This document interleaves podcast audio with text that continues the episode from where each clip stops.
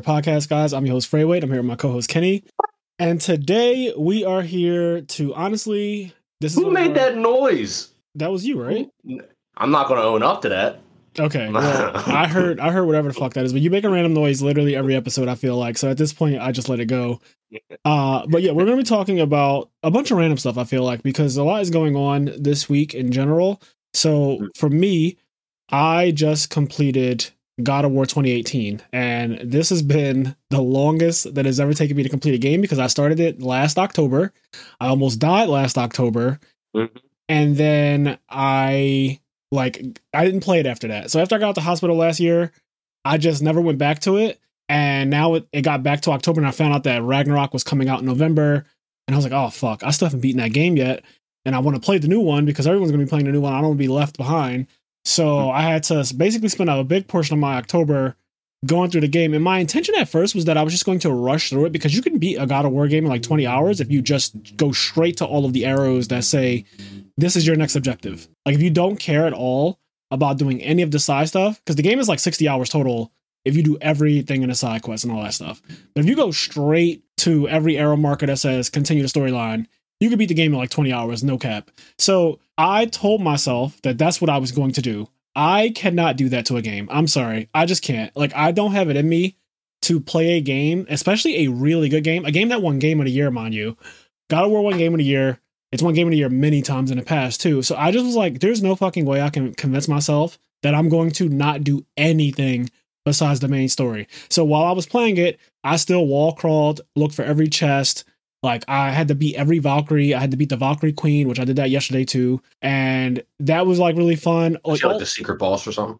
she's the secret boss. She's really difficult. You beat eight Valkyries first, then you put all their helmets, their their decapitated heads on top of a throne, and then she appears.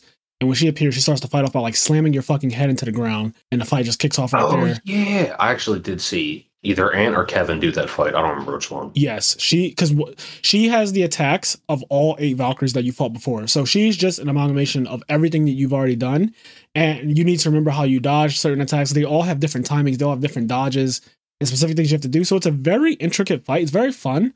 It took me six tries to beat her, which is actually probably the lowest amount of time it took me to beat any of the Valkyries because the first one I fought, I had no idea what the fuck I was doing.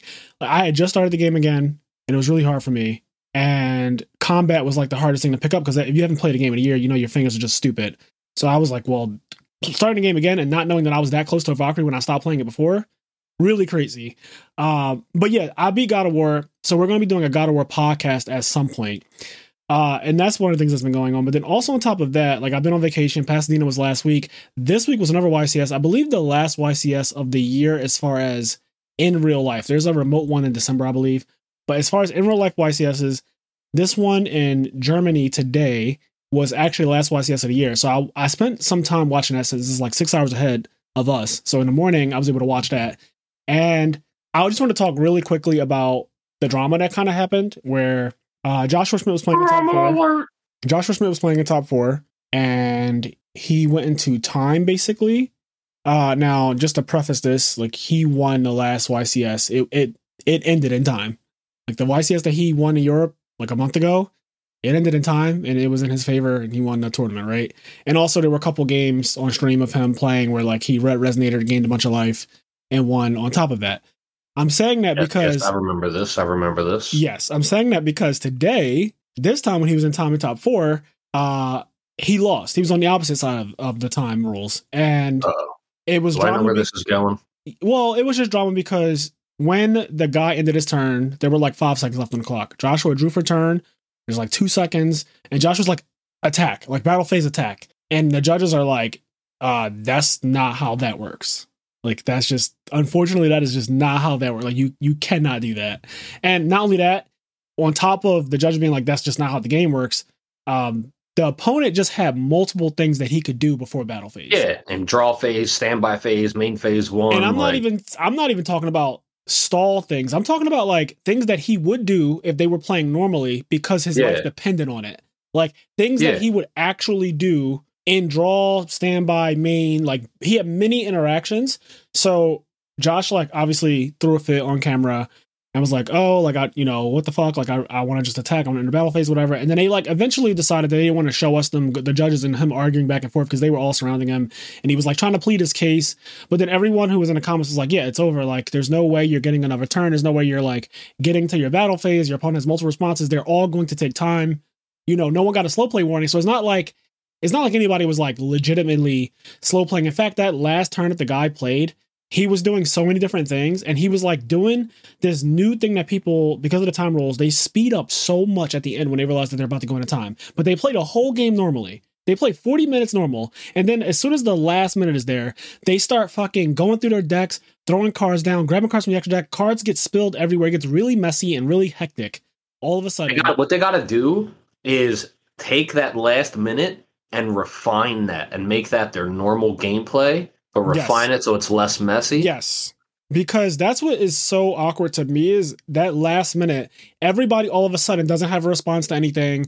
Like the person who's basically about to lose, all of a sudden now they don't have a response. They just want you to play as fast as possible. They don't want you to look at a graveyard. They don't want you to search your deck for like more than two seconds. It's just ridiculous. So the whole thing, I hate I hate watching it. And it's something that just became a, a thing in, because of the time rules. Like this wasn't Yeah. how people play before. It's just a new thing now because you have to get into your battle phase. So he tried to draw and go straight to battle phase. Unfortunately, Yu-Gi-Oh has never really worked like that. Like you honestly just can't be like draw to battle phase. Like that is just not how it actually works. So, anyways, after they cut the stream and came back, they were like, "Yeah, the ruling was, uh, you know, Josh couldn't enter battle phase. To keep it short, like that was the ruling."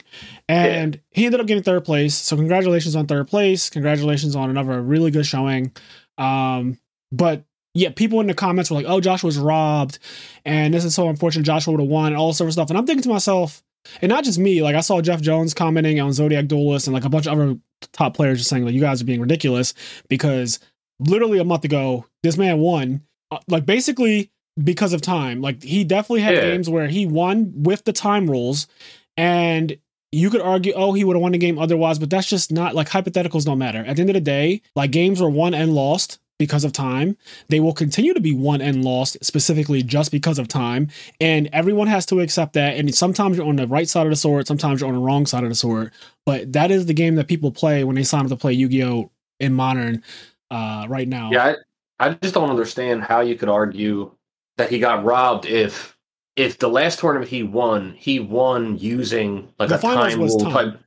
Yeah, he won using like a time rule type thing with red resonator and everything. Like Yes. that's specifically a time rule type card. That's not a card you play. No, Normally. that's another thing. Like, Like it's so that's blatant, right? specifically a time card, right? Yes. So anyway, And he's not the only. I want to. I want to also say real quick, like he's not the only one who does that. Pretty much oh almost yeah, no, almost everyone is citing a time card except the Go Hani Johari, who literally just won the YCS in Pasadena with no fucking time card. Shout out to him because that's insane. But everyone else in top 32 and top 64, they're all Yeah. citing time cards. And yeah, but go ahead. everybody understands that this is the game, right? This This, is is, the the game. game. So let's not pretend we don't know what the time rules are. So it's Yep. just really weird that he he gets into a time rule situation, and then I didn't see the tournament, so I don't know how much he argued or how much he complained about it. But for him, if he did complain about it, or any of the people or any of his fans, it's like you guys know how to play Yu-Gi-Oh. You guys know what the phases are. Like you know that you can't go draw battle. Like This is a three time YCS champion. yeah, even if like even if the guy didn't have any responses, it's the same like you still have to go stand by main and Yeah. give him a chance to have a response even if he doesn't have any because that's just the way the rules of the game work. And to say like, "Oh, that's unfair, that's stalling." It's that's the same thing as playing Red Resonator. Like it's that's utilizing unfortunately the rules that are currently in the game. Like it's what but that said the guy had responses anyway. uh, Yeah, the guy had legitimate responses. matter. So it's not even like it's not like somebody is going to go draw phase. I'm going to MST my own field spell, which is something that they would never normally do, right? So that one is a little bit sm- a bit more sketchy because like you would never destroy your own card for no reason other than the fact that you wanted to do something to make the clock go down longer. That's a different yeah. conversation. That's not at all what what happened here. That's not all what we're describing. What we're describing is his opponent was going to play on Josh's turn because that's how the fucking Ishizu tier deck works. Period. That's they were playing Yeah, their yeah. match, and that deck plays on both people's turns. And a guy had apparently like Jeff and Mike Albanese and a couple other people comment on my status and was like, "Yeah, Josh lost no matter what. because he was never getting the battle phase. The guy had multiple interactions. Like there was all these things he could have done. So it's just, it's Yeah. unfortunate. Obviously, it's unfortunate when games end in time. Period. Because you just want to see a game, especially in top cut, especially in top four. It's annoying that games even go to time in top four. Like there's Yeah, no yeah. reason that a top four match should be decided by time. However, it was last month, and uh, he was on the right side of the sword that time. This time he was on the wrong side of the sword. Unfortunately, it happens. But anyway, I just want to say that like there was no great injustice done to Josh. Like it, you know, it's it's unfortunate, but it is the game that everyone agreed to play when they signed up and paid their money. Yeah, I guess I just don't like when people complain only when it's in their favor. Yes, that is problematic, and that's what I didn't like about the comments because I, you know, we don't really know what Josh was trying to Yeah, argue, yeah. even though there was no, he had no, there was I'm no. mainly talking about the comments as well, like the Yes. people that were like, "My favorite player didn't win because of this," and it's like, Yeah, well, that's didn't complain last week. Exactly. When he won, there was no like, oh, what was you know what was his opponent, Dick Boy, who got beaten time or whatever because Josh gained a bunch of life points. He wasn't that. So, anyways, uh, Anyway. moving right along, we have a ton of listener letters, and I don't want you guys to feel like we neglected you. Mm. So I figure let's just take an episode to go through these and discuss these because there are at least like five or six of them. Um, so for people Oh, yeah. who want to write into the podcast and have us discuss your thoughts or previous episodes or anything, like literally any topic that we've already talked about or something that you want us to talk about or just you have a question or you want some advice or anything, write into I am nerd podcast at gmail.com and we will read it aloud on the show. Again, that's I am nerd podcast at gmail.com and we will read it aloud on the show. You can also, if you're in our Discord server because you're a Patreon member, um, you can also just, you know, kind of write it in there as well. But the first one, and I'm going to read these actually in the opposite order of what I would normally do. Normally, I would read the oldest one first and then go that way. I'm actually going to read the newest one first and then go backwards till we get to the oldest one. So this first one comes from Austin Cruz. Uh, he says, I gotta admit, I would collect German cards too. My Glad Beast core is all max rarity German, except for Murmillo and Secutor English.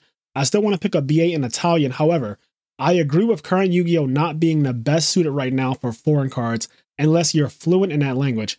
Having to remember so much already, adding a different language is just so much extra.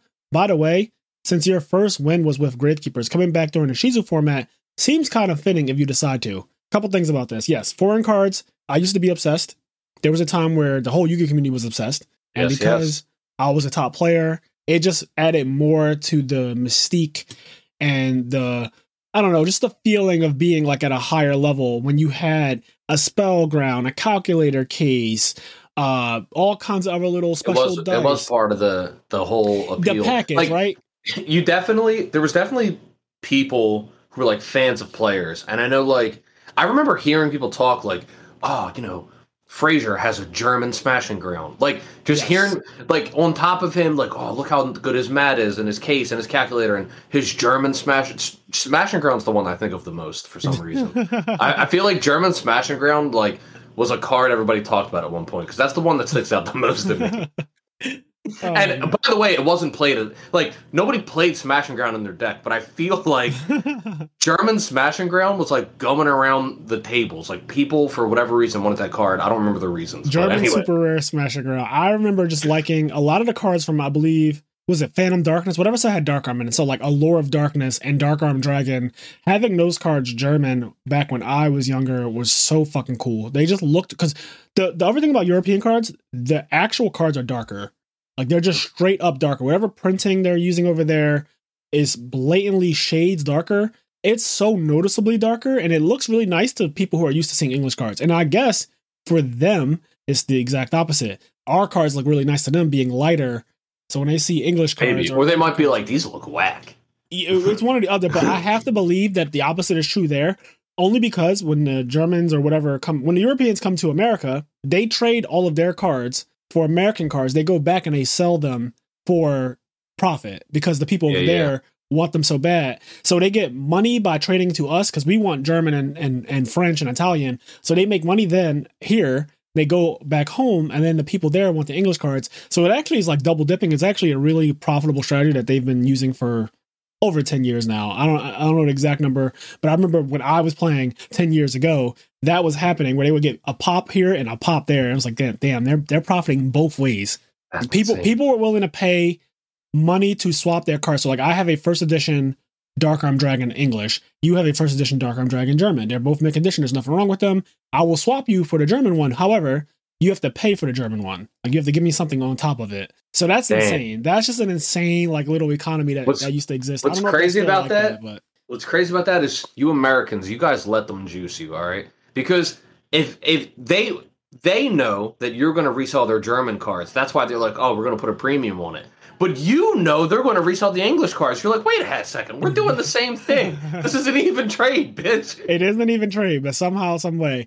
But yeah, so that's a thing that goes on. I at some point, I don't even know when. I don't even know what happened to me. I just stopped liking foreign cards because of the hassle. I, I guess it's, you know what? I think I do know what happened. Konami started making really strict rules about having to carry around translations. You either I had to remember. I didn't play at the time, but I remember when that happened. I remember people talking about that when that happened.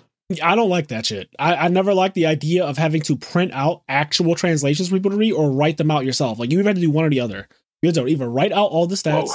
which Well, I would not trust. I would not trust somebody writing it out. I am not trying- reading your notebook. imagine trying to read a random person's fucking handwriting. I am not reading your fucking. You could just also you could just like change the wording. Like you could change an if to a then. Like fuck you. Oh man, that's crazy. you could change a- an if to a when. Like yeah. hell no. Like Yeah, no, Fuck you. I could not imagine. Also, just a, a random person's handwriting. Like, for example, I'm a random person. Reading my handwriting is not easy. I don't have the neatest handwriting. I have pretty decent handwriting, but it's decent for me.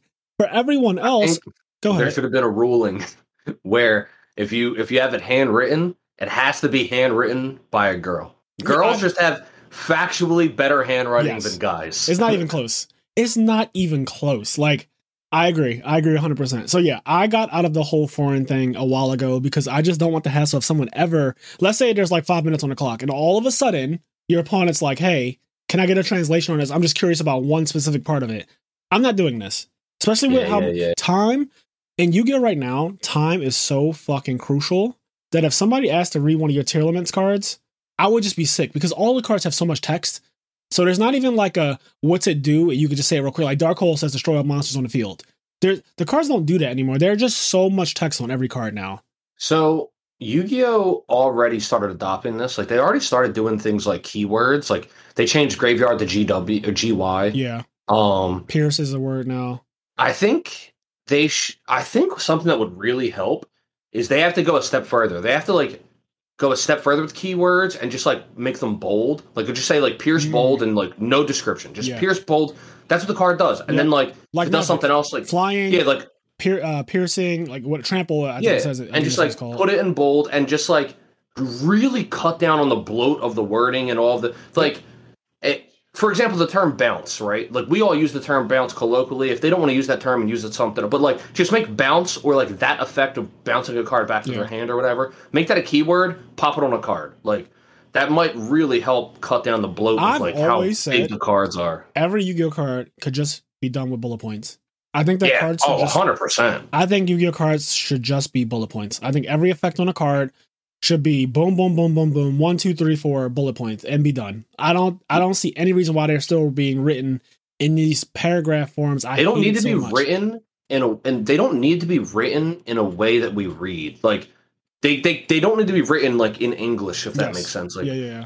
it doesn't need to be written in like normal text it's, it's just like so excessive i understand early yu-gi-oh maybe but at this point especially with how far it's come like bullet points keywords like Yeah, bullet all- points and keywords would solve a lot. Unfortunately, there's still paragraphs, and if your card is German or Italian or French or whatever, if somebody has to see a translation, I do not want to lose any precious minutes having to show an opponent a translation of a card that hopefully everybody who plays on YCS would know. Because even if everybody, you could argue, oh, everyone should know what Triple Tactics Talent does. Not everyone does. That's just yeah yeah not everyone does. I, I don't know what I don't know what to say. Like I, not everyone does. It's just unfortunately, or you might be playing some obscure shit that just came out, like the Bystials. You know how long it took to, for me to learn the Bystials who just came out. Like not everybody might know exactly what they do. So, and in Shizu cards, same thing. They just came out the first weekend that they were out. Uh, a lot of people didn't know exactly what they did. So, and Chris not only did they just come out i won't pretend i know anything about them because i don't but based on my conversations with you they are some of the the decks and the cards go into very high chain link numbers there is a lot of skill in resolving the chain Yes. links and like doing so like that's something them being new on top of that, like that level of tech skill that's required to play them and, and like sequence it, that's going to require reading anyway because like, you need to make sure you're sequencing your responses correctly. Yeah. So the other thing that uh, Austin said in his listener letter was uh, since my first win with Gravekeepers coming back during a Shizu format seems kind of fitting if I decide to. So I thought about this and it would be a really good time because of the whole like history of me and everything. It's interesting because Necro Valley is being played right now. I was watching the finals, or maybe it was top top eight. I was watching the well, the guy who was in the finals was playing Necro Valley, period. Today. Like today at the YCS finals, the Floowandereeze deck was playing Necro Valley. Um and that I was I didn't know that that card was played. And the Shizu cards also all like, you know, Shizu, Necro Valley, Gravekeepers, that's all a big theme and thing. And it would be cool to come back right now, but I refuse. I think that the the issue that I have with Yu-Gi-Oh! the biggest thing, and we just talked about it, is just the time. I can't deal. Yeah, yeah. I, I cannot deal. I would be so frustrated losing in time the way the rules are set up right now. Now, I I always say this. I like to play at a reasonable pace, but I am by no means a extremely fast player. And I feel like you are low key forced I to be. I also think you're stubborn in the way that like I feel like just like how we talked about this, I think it was a Patreon exclusive episode, but for those of you that may not have seen it, Frazier was saying that like he decided his major in college because it was literally the first one alphabetically, Yeah. right? I think that you're the kind of person where like like you would you would almost like not want to play faster out of spite, like not out of spite, but like you play at your pace that you're comfortable with, and you want to make the best decisions. So like you wouldn't want to like speed up and like you, you get what I'm trying Well, to say, like. never, I just don't want to ever be caught on camera doing that thing that people do in that last minute where they just ignore all of the and I'm saying this as a good thing, by the way. all the rules and foundation of Yu-Gi-Oh to try to get to the battle phase. I hate that shit. I don't want to. It's just cringe and embarrassing to me. I don't want to be a part of it at all.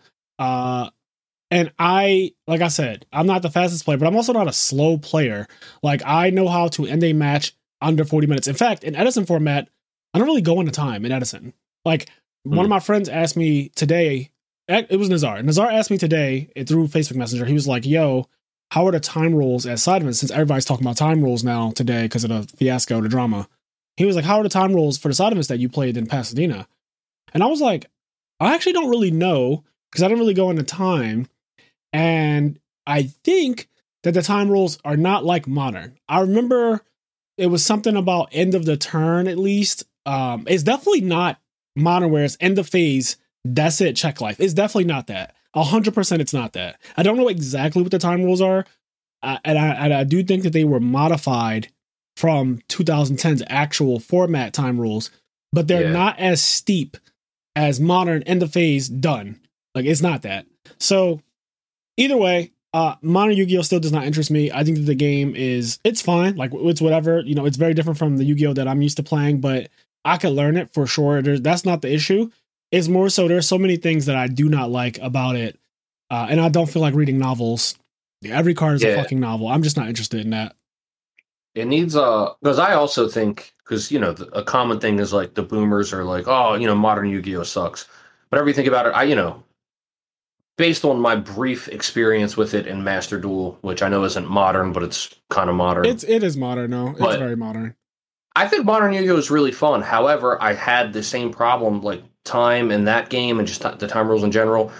The the game can really use an overhaul in just like the text boxes and we you know we already described it. No reason to say it again, but yeah, it just needs an overhaul to even kind of consider wanting to do it again because Yeah. there's just too much. Especially if you play against cards you don't know. You're like, like you said before, there's like 15 playable decks, even if they're not all tier zero. And It's like if I don't know what the fuck you're playing, you're like you have one key card in there. It's like I gotta read it, and it's frustrating. Yeah, I think I I, think having I, I always used to say back in the day, and I think a lot of people had the same sentiment is that if your opponent has to read your cards, you won. Yeah, So I wouldn't want to be caught dead reading somebody's cards in the middle of a match for the first time, finding out what something does, because I always just feel like that's some that's some anime shit. That like you activated my trap card and they have no idea what the trap card does, and you're you're like telling Yep. them it does all these crazy things, and they're like, "There's no fucking way that card does that," and you're like, "No, it really does." like having Malefic Stardust face up. That's one of them, or playing Royal Tribute, and your opponent literally calls a judge on you because you have no hand when you activated it, and they're wondering how can you activate that card if you don't have a hand yourself. And the judge says, "Yeah, he could activate it. It's fine." So stuff like that. I don't want to be on the opposite side of that ever. Anyways, the next listener letter comes from Dan Glennon. Dan says, "Hey guys, keeping it short. If you could have any superpower, what would you choose and why? Think about it for a minute. It's actually a revealing question." Mm. Who wants to go first with this one? So, I uh, I have a couple answers on this. All right. okay. And so let me, let me work through them. First of all, Mine is very straightforward, and people might not like it, or I guess people will like it because it's so me.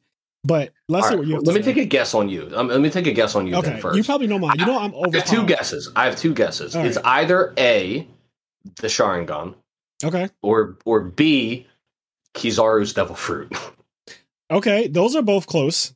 All right, so Uh, I, I I wasn't there. So what is it? You time manipulation, complete control over Yeah, time. I mean, yeah, So, that's insane. like light, space, time. Like you know, like you you were in the ballpark, but mine would be complete control over time. So Yeah, whatever whatever I want to do with time, I can literally do it, and there's nothing. I don't have any limitations on it. There's no bullshit. Like I just completely can control time in every possible way. yeah, it's broken. So outrageous. Yeah, I mean, obviously that's insane. Uh, who wouldn't want that? For me, and uh, I remember having this argument with somebody a long time ago, um, where when you'd have those nerd arguments of like who would beat who in a fight, right? And then like you know, let's just use Goku as an example, and then someone would bring up like some character in Marvel that's like a super duper god that like opens and closes the universe and stuff. And it's like, well, they're not fighting if they just turn the universe off. Like that's Yeah. not a fight. I don't really care about that. That's just like you turn the universe off, cool. That's not so anyway, the I don't think Saiyan is a superpower, but I like the idea of like being a Saiyan and like training and working and getting stronger and learning new techniques. Like that's really cool and like getting in the fights with other aliens or whatever. Mhm. But I don't think Saiyan's a superpower. That said, recently I was like, you know what's just broken? Fucking and I've been reading Bleach. The fucking Aizen's Kyoka Suigetsu. Like oh, it's outrageous. that, thing, that is so outrageous. Like the the perfect hypnosis is in. Obviously, time is even better because you can just redo things Yeah, as much yeah. as you want to get your result. But perfect hypnosis is insane. It's so fucking broken. I mean, it, so know- people who people who don't know, Aizen's power in Bleach, the anime and the manga, is that he controls all five of your senses, and you don't really have to. There's there's really not like anything you can do about it. He there just really isn't. he controls all five of your senses. So, and what that means, because I know when you just say it like that, it doesn't sound as ridiculous as it is.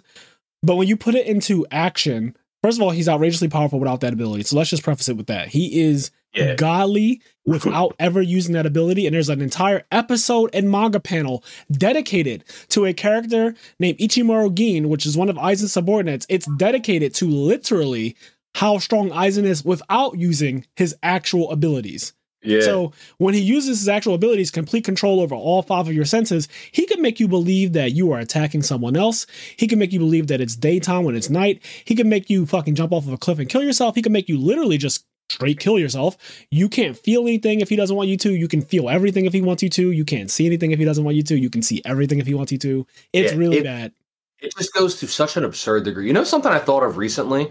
We've talked about this a bunch, but we talked about how uh, Soifon, her Bankai was like, if she touches you twice in the same spot, like you die. Yes. Um, and then she, She- did that to she did that to Aizen, and he just was like, yeah, no, he like overpowered it, right? Because of his He said my stronger reactions than her. are stronger than yours.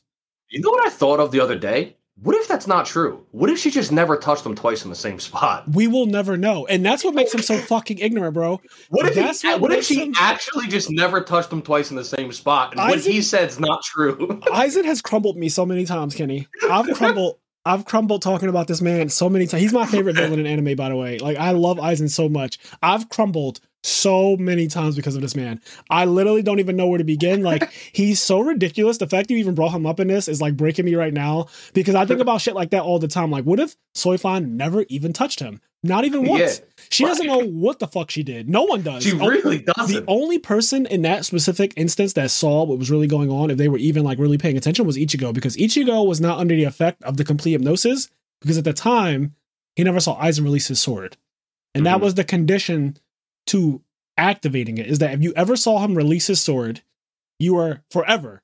Like it's just like the fourth Hokage. Yeah, that's the other thing that's fucked up is that like there's no like keeping it turned on. Like just like whenever he wants. Like it it's the happens. same thing as the fourth Hokage. You know the fourth Hokage, uh, Naruto's father. Yep. he has this thing where he could put a seal on you, and he can teleport to that seal at any point in perpetuity. Yep. Which was useful when they fought Obito at the end of the series because he was like, "Oh, that's still on your back," and he teleported the fucking Obito. Like that is dumb. It's really dumb. But Aizen has the exact same thing. It's just the Japanese. They love that shit. I guess the perpetuity nonsense. But yes, Aizen's ridiculous. His power is one that I would definitely love to have. But the reason why I chose time is not just because it's overpowered. Because I do want to kind of say like why I chose that. It's it's also because of uh real personal reasons too. Like there, I do live a, a good portion of my life thinking about the past, not necessarily Yeah, yeah, yeah, regretting or resenting and stuff like that. But I do what every other human does is think about, man, if this one thing was different, or if I got to see this person one more time because they are no longer Of with course, us. yeah. Um, I think about stuff like that. Like if I could just visit, if I can go back to when this was happening with my family, everything was great. Everything we all like were happy, and just all of these different points of my life that I will want to revisit just to experience the feeling again, not necessarily tamper with them and change them, even though I, I can't deny that I would for sure change some things. But there are moments in my life that I would just want to experience again. And like, you know, but that's the beauty of life is that it just goes forward and we just have to have those memories. But with the time ability that I would have, I would be able to go back and relive certain things or change the way certain things played out, um, even save lives and stuff like that. And now, granted, I know for you people who love the Flash and know a lot about his comics and all that stuff, he does try often to go back in time and do things, and it just it's disastrous. So it Never works out right. it never works out right. But I, my my my control over the entire because that's not his power is not really control over time. His power is just like he's fucking fast as shit. He get access to Speed Force, but he doesn't literally control all of time the way I want the control of time. So I would yeah, not have yeah. I'm just saying I would be above mm-hmm. that. I would not have that same butterfly effect issue where like, oh, I kicked over a chair in 1917 and then literally all black people are erased from existence 2000 years later. Like that, that doesn't like that just wouldn't work like that. It wouldn't be Yeah, for me. perfect control over time would be insane. I mean, it, it's so hard to pick like what is the one. Like for me, it's if if the world if like if these powers exist and there's like other things to fight, Mhm. like I would want Oh. to have I would want to have like a Saiyan like ability because I want to actually fight them. Um, I don't want to just like time erase them from existence. But yeah. if it's just like normal life and you happen to have a superpower, uh, complete control over time would be awesome. Yeah, perfect I was those- yeah, because mine had I didn't even think about fighting because I just assumed I have this ability. No one else has any abilities.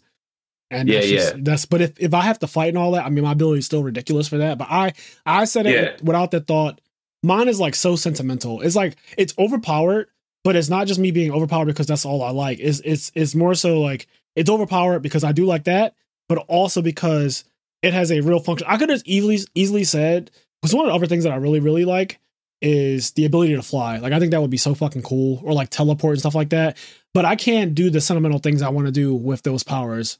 Um, So I I guess I'll also say for the time thing, if if utilizing that you could you know stop yourself from aging, then, I would hundred I percent would- be above then death. that would be I would then I would change my answer to that. Otherwise, I would say like you know I'm going to use the word perfect again because I'm I'm liking using it Yeah. like perfect immortality. Whereas like even if the Earth exploded, I'd still be alive. I'd just be floating in space Mhm. because I who wants to die? Oh, so you actually wouldn't mind a world where you're just floating?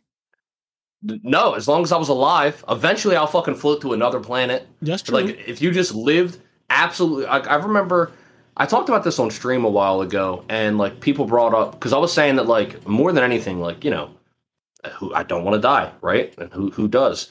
But you know, because I don't believe in things like heaven or whatever, like I I really mean it because like some people think you know they don't want to die, but they also think when they die, you know, they're going to go to another realm, and I don't think that's true. yeah. So anyway, uh, so people brought up like, you know, I wouldn't want to live forever because then you'd have to watch all the people you love die, and like that would suck and everything.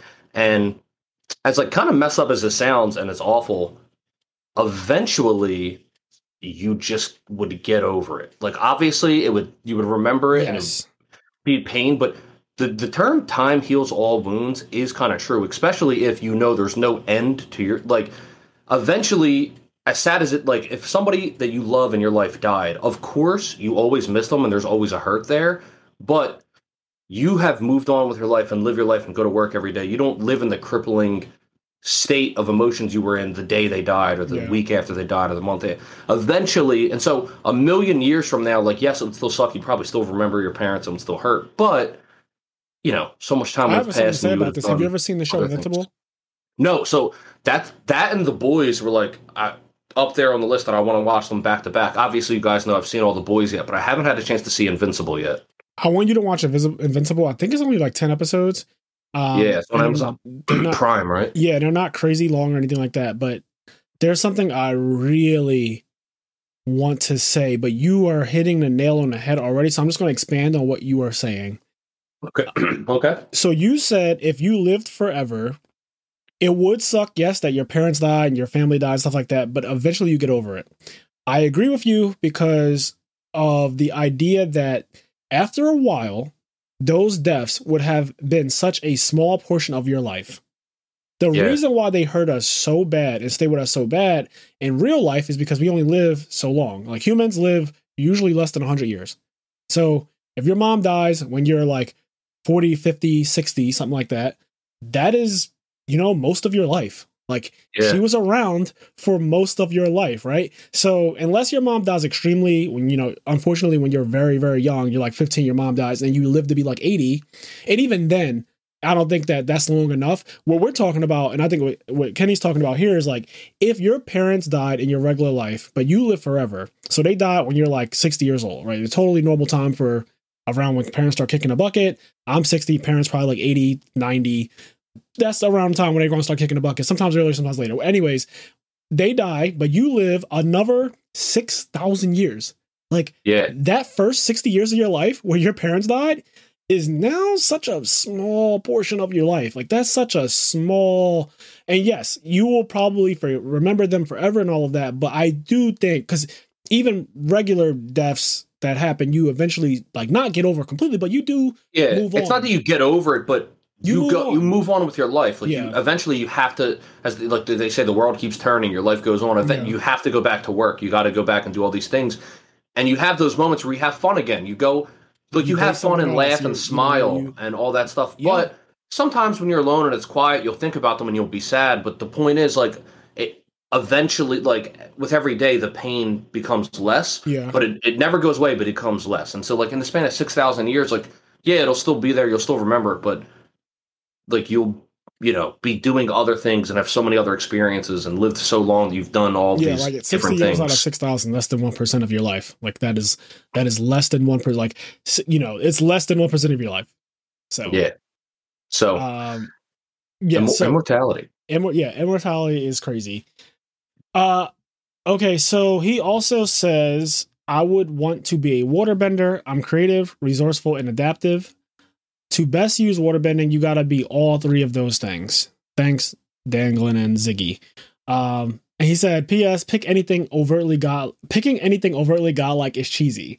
Uh, so funny. Hey. We don't, but you know, Hey. we- we have to be true to ourselves. I think I don't think between the two of us we had one suggestion that wasn't overtly godlike.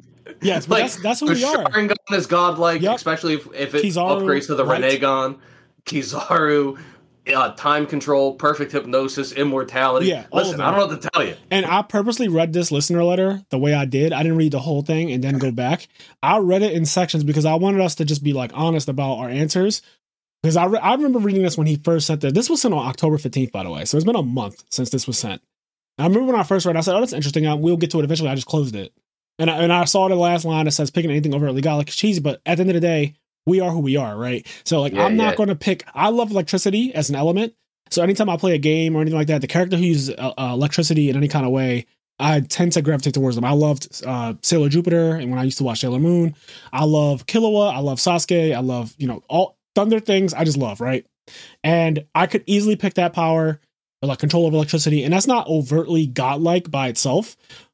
Whereas like time manipulation, all the shit that we already said is, but being true to myself, that is far down the list for me. Yeah, yeah. Like that, like being static shock is far down the list. I'd I'd rather just control all time. Yeah, like I love uh Avatar: The Last Airbender. I love all the bending, but in order to get me to pick a bending style out of everything, like you're gonna have to ask me out of the four styles of bending, what would you pick? Because like yes, if that's what you wanted me to do, like you chose water bending, which is very fair and like all of that nonsense. If that's what you wanted, then you had to say what bending would you want because you were not getting that with what suit you. If the question was if you could have any superpower, what would you choose and why? Think about it for mm-hmm. a minute. It's actually a revealing question. That was the that was the first line. So for me and Kenny, if it could be any, like when you use the word any is strong for us. We're nerds. This is called the yeah, yeah, yeah, yeah. You use the word any for us. Be prepared. I'm going to the top, baby. I'm going to the top. You lucky I ain't say yeah. God. I could have just been like, yeah, I want to be man.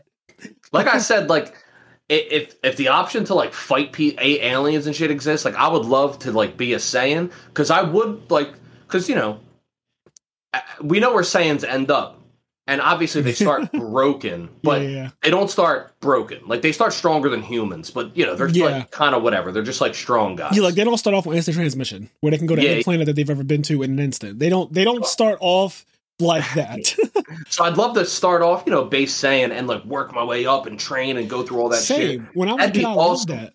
But but also I'd like now. to never die. we, we are just old now. That's the the problem is Ziggy we're just fucking old now. And and the things that we would have said when we were children, like be a Saiyan, be a, a, Pokemon master, and stuff like that. Unfortunately, those things just don't cut it when you're dying. Like we're old and we're old and dying. We need we need our powers to be cracked. I need them to be yeah, cracked yeah, yeah. out of this world. Like I ain't got mortality, and I said time, so you can tell we're old as fuck because both of us are just right. trying to live. Like at I'm this point, trying to live. At baby. this point, our powers aren't about nothing. We're just trying to live. That's right. Our old that's that right. you just mad because your ass is old. Like that's listen, us. man. Like All I right. look, if I could live forever, then it doesn't matter that I that I waited this long to start investing. You know what I mean? I you got just mad because your ass is old. Yo, that's broken. What you just said, by the way. Compounding yeah. interest. Yo, you know, you like imagine? How, you know how Carlisle Cullen is the richest person in all things fantasy and fun. And uh, that's the guy from Twilight, right? Yeah, he's the guy from Twilight. Apparently, when you Google like richest person in all of fantasy, it's Carlisle Cullen from Twilight because he has money invested that has been invested for I'm not going to say a thousand years, but hundreds of years or some crazy number like that.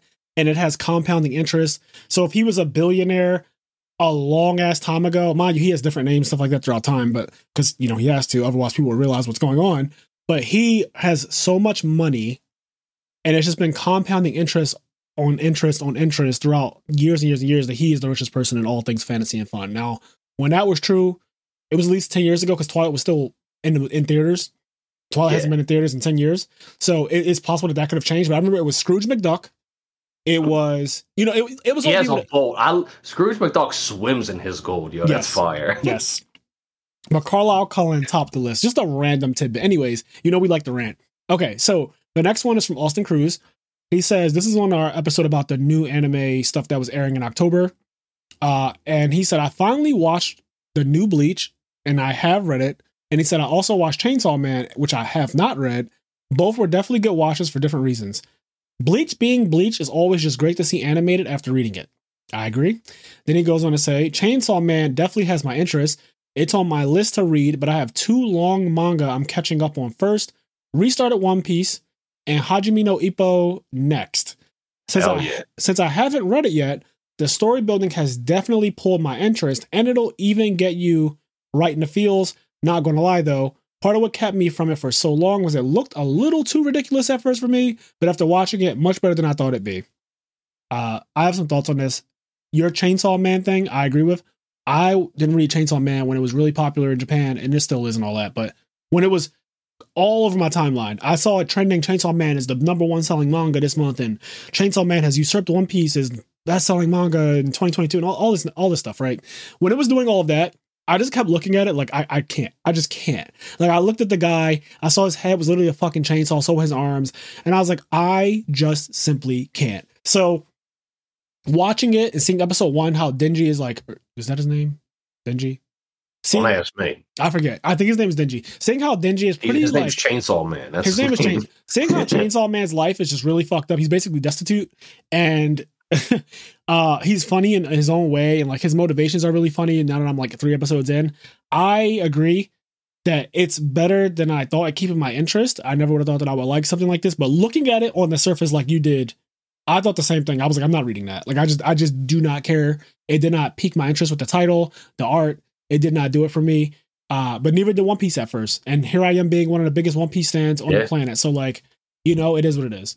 I've I've said it before, but uh, I started One Piece out of like pseudo spite. Mhm. Like I kind of just like started, and then it didn't take long for me to be like, man, I was hating. This shit's amazing. but I and I I I'm gonna always die on this hill because a lot of people. I am in a couple Facebook groups that talk about One Piece all the time. Some of them sometimes they bash it, and sometimes they praise it. For the ones that bash it, it's always about how I tried to start it. I just couldn't get through those first 30 episodes or whatever. The animation's so blah blah blah, right? It's all the stuff about like how it looks. And I agree. I don't like the way old One Piece looks. I don't like the way it sounds. I don't like a lot of things about the actual original anime personally, which is why when I got into One Piece, I read the manga. Now, some of you fucks can't read. So I guess tough cookies. But if you can read, One Piece is literally the best oh. manga you will ever read, and it's not fucking close. I will die on this hill. If you cannot watch it, if for whatever reason you just absolutely cannot stomach it, then please read it. I promise you, it is insane. It is just, we all aren't lying. Like millions of people on the planet are just not lying. It's been the number one manga for fucking years. Like actual, Over de- like two decades or something. it has been the best manga rated and set in sales. And it's not like when Naruto was at its peak, it wasn't even close. You could combine Naruto, Bleach, and fucking Fairy Tail all together, and they still Oh, weren't. dude. I'll never forget that. I don't remember which year it was, but I remember when this when, the, when that chart came out, and Yeah. it really was. It was like Naruto, Bleach, Fairy Tail, and maybe like two other ones. It was like if you combined two through five, all of their sales, it still wasn't like half of One Piece of sales Yes. that year. It was One- insane. One Piece is by far the best, and it's not like we stand, but we're also just not liars. If you've been listening to this podcast long enough, you know that we're just telling the truth. Like you just you just have to trust us. So again, think- for, for people who just cannot stomach the anime, just read the manga. But go ahead, Kenny. I also think reading manga, and this goes for a lot of things. Like, I know a lot of people have trouble getting into like the really long anime, right? Like, some people might be like, I don't want to. If you haven't seen Naruto yet, but you, you want to get into Naruto because you've heard a lot of people talk about it, and you're like, it's so long. One thing you have to realize is like when you look at it and you go like, oh my god, Naruto's 600 episodes. You got to realize that fucking half of those are filler. Like Naruto's actually 300 episodes, right? And then when you boil that down, you can read manga faster than you can watch anime because you read it at your own pace. And the manga is generally paced better, all that stuff. So when you read the manga for One Piece or Naruto or any of those other things, um, it's still long, of course, but you can get through it at, at so much of a better pace uh, on your own time. And I don't know, it, it can be a, a better experience in a lot of ways. Yeah. And I think that, and it's not even just me hating on the One Piece anime. I just want to like clear up that a little bit for people who maybe this is their first episode ever listening to this podcast. The One Piece anime now is crack. Like it just looks. I still can't get over the Big Mom Kaido, Luffy Zoro fight. I just cannot. The animation on that shit.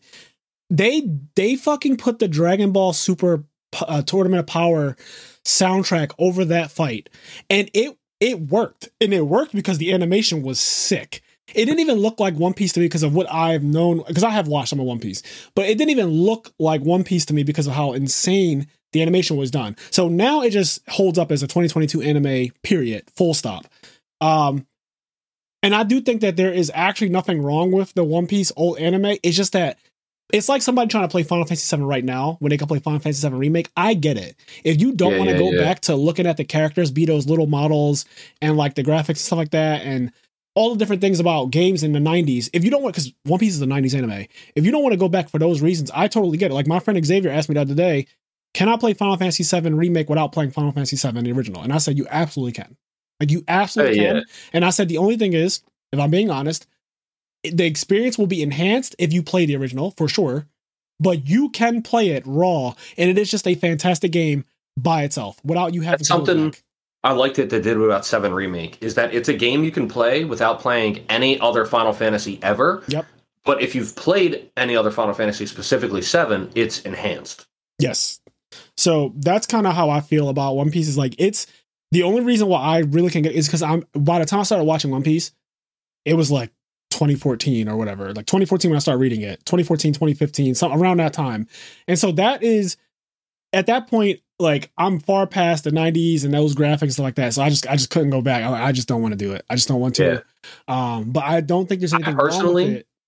I personally really like early One Piece. Uh, the graphics, so to speak, don't bother me, and I actually think the pacing of the early anime is like pretty good compared to what happens like later on in the anime. Yeah. But everything you said, I understand why it could be difficult for people to go back to it. Um, I will say, just read the manga because that's mostly what I did. That's what Fraser did. Yeah. That said, if you read the manga and you start getting into it, you should go back to the anime at least for one thing, and that's to hear the music that we all refer to as the Straw Hat Strut. I don't know what the real t- name of the song is, but the Straw Hat Strut, and when the Straw Hats be strutting, you got you got to see that shit. There's, it's actually interesting. There are several parts of One Piece that I just actually watched.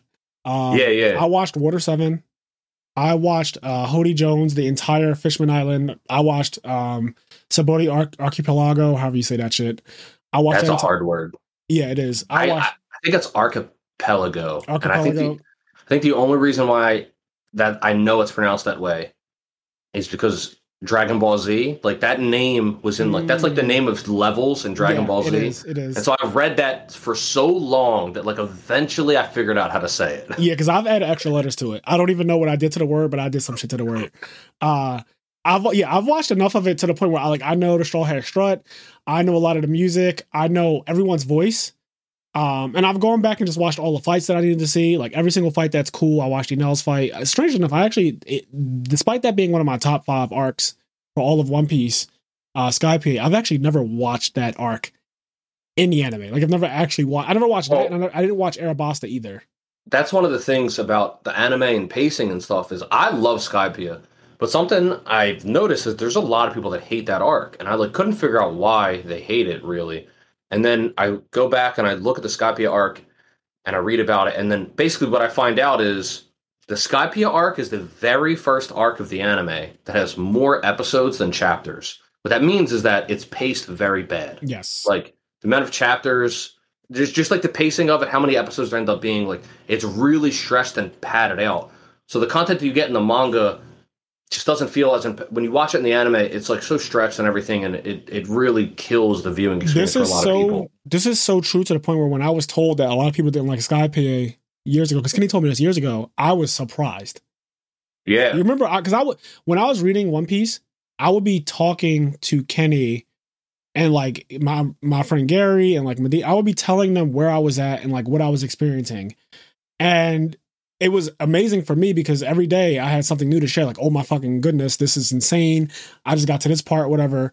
But I never knew that what I was reading was considered like a not the best part of the anime. Like the anime's padding was so bad during the time. I enjoyed the manga so much that I had no idea. And that's that's and I I feel like low key, and this is not like an attack or like um a criticism of Kenny or anything like that, but low key, I also feel like that's part of the reason why I just haven't even attempted to to this day, is because I'm low key just kind of like, man, I know that I'm not I don't want to have I don't want my perception to be messed with. It's, it's I do this thing and uh, people uh, I'm not the only one. I why is this, attack toward me i'm confused no, no. I just want to. I don't because like I'm. I'm basically saying the reason why I really haven't watched Skypiea in retrospect is because you blatantly told me like it is not what Oh, you read yeah. in the manga. I don't No, you take that as like me saying Kenny is the reason why I'm not watching one old One Piece. And that's not Oh, the case. yeah, yeah. So I don't want it to come off like that. Is why I'm being all like tiptoey about it. But what I was gonna say is uh, fuck. I think I lost my train of thought. uh, watch an old One Piece, uh, you don't watch it and in Skypiea, and you were surprised that people don't like it. Yeah, I mean, I don't know. I I enjoy Skypiea. Whatever I was gonna say, fuck it. I I enjoyed it. Uh, reading the It's manga. good.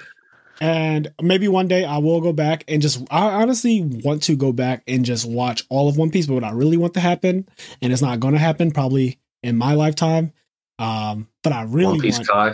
I just want One Piece Kai to exist. Like I just want Me One too, Piece yo. Kai to exist. That's all. That's it. I'll just end it there. I just want One Piece Kai to exist. Uh, Austin also said in this listener letter before we got to the Chainsaw Man part, it's like Bleach being Bleach is always good to see it animated. I agree.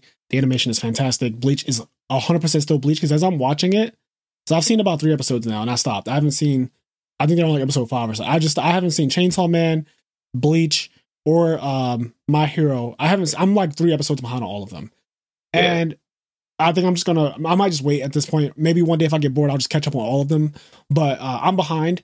But what I did see of Bleach made me laugh. The last episode I saw, I know I saw at least one, two, and three. When I was watching episode three, I laughed at myself because I read the manga to a point, but then I stopped. And the anime is so fucking confusing on what's actually happening, but the shit talking and the animation and the fights are so good that it the older me just can't help but to like laugh now at the idea of how Bleach is just Bleach. Like it's it's exactly that. It's exactly what it's always been. It's never been known for some crazy storyline. It's never been known for like the best writing, but it it's great for the reasons that it's great. And that's honestly shit talking is number one. I think it's the best anime ever for shit talking. I've never Captain Commander's line about how there's no place safer in the entire Soul Society than where I That stand right awesome. now. That line is still fucking un- unreal. Ugh. But yes, Bleach just being Bleach and seeing it animated, couldn't agree more. It is insane. All right. The next one also comes from Austin is about life advice. He said, My biggest takeaway from the life advice episode. Now, those episodes are Patreon exclusive. So people who are on our Patreon and you've listened to them, uh, you know, you know what we talked about in those. If you are not on our Patreon, check it out. We did two episodes on life advice because we realized that it was entirely too long of a topic to just do one. And we talked about school, we talked about investing, uh, we talked about relationships and love life. We talked about like dealing with ego problems and enjoying your like just all types of things, body issues, all types of stuff, right? Um, and those episodes are really good. Like I think that they're really good. Not only that, but they're the second one we did was like two hours and forty five minutes or something crazy. It was long as fuck. It was we long were, as shit. We were going on. Yes, and that is a Patreon exclusive. So that episode is not available anywhere else, and it's damn near three hours long. Uh, but anyways, Austin says my biggest takeaway from this episode was to start dividend reinvestment. So one of the concepts we talked about, and he said never heard of it before you guys, so I immediately went to turn mine on. No telling how much I lost out from that. Uh, but yeah, then he goes on to say my own personal life advice coming from working in a car shop the past three years. Always do a pre-buy inspection from a shop when buying used. When researching for a car, check to see how much tires and oil changes are for the vehicle. That's actually really smart. Yeah. Don't buy an all wheel drive vehicle unless you plan on buying a new set of tires. Nine out of 10 times when only one is messed up. That's good to know as well. Nitrogen in tires really doesn't count for much unless you live in much colder areas. If you think the mechanic slash salesperson is lying to you, you can ask to see. Uh, I know we showed the customer here. I don't think you finished this one. If you think the mechanic slash salesperson is lying to you, you can ask to see. There's nothing after that. It just says, I know we showed the customer here. So maybe he's saying Carfax. I'm just going to say Carfax there. You can ask to see the Carfax. Uh, and then he says, learn at least the bare minimum about your car, even if you're not a car person. So That's imp- that is important. I know a lot of people that they have their car, but they don't know shit about cars. And like, I, I look, I get it. I'm not a car person. I don't also don't have a car.